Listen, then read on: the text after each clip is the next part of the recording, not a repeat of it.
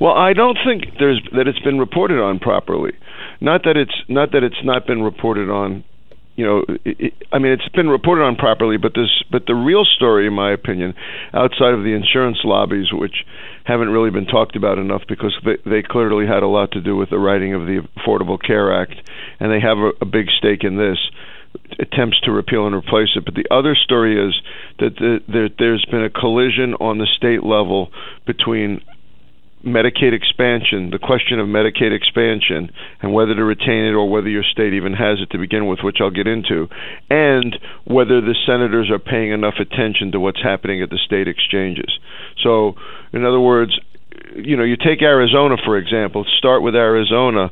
Arizona. Um, the average premium is is five hundred and seventeen dollars, which is a month, which is among the highest in the country.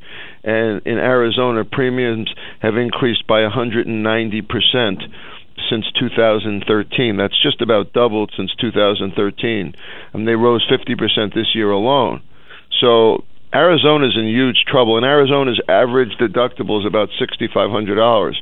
So if you eh, do the math on that, if you're paying five hundred dollars a month and sixty-five hundred dollar deductible a year, your out-of-pocket expense is well over ten thousand dollars a year, and a lot of working class families can't handle it. And the number of insurers on the state exchanges in Arizona have gone from eleven down to two over the past two years, and that's one of the reasons premiums are rising because there's no competition.